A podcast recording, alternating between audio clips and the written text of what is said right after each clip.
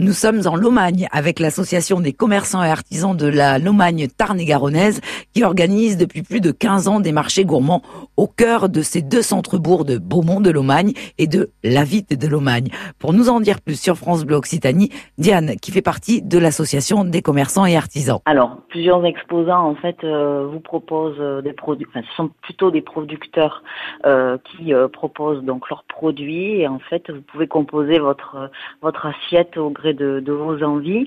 Euh, ça va de l'entrée jusqu'au dessert, en passant bien sûr par des producteurs aussi de vin qui proposent leurs produits. Et donc euh, voilà, vous pouvez euh, grignoter ce dont vous avez envie.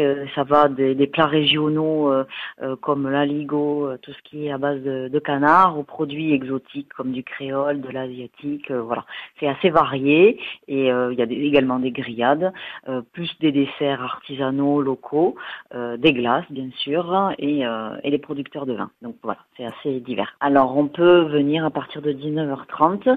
Euh, des tables et des chaises sont à disposition sous les sous les halles de Beaumont et de et de la Vite.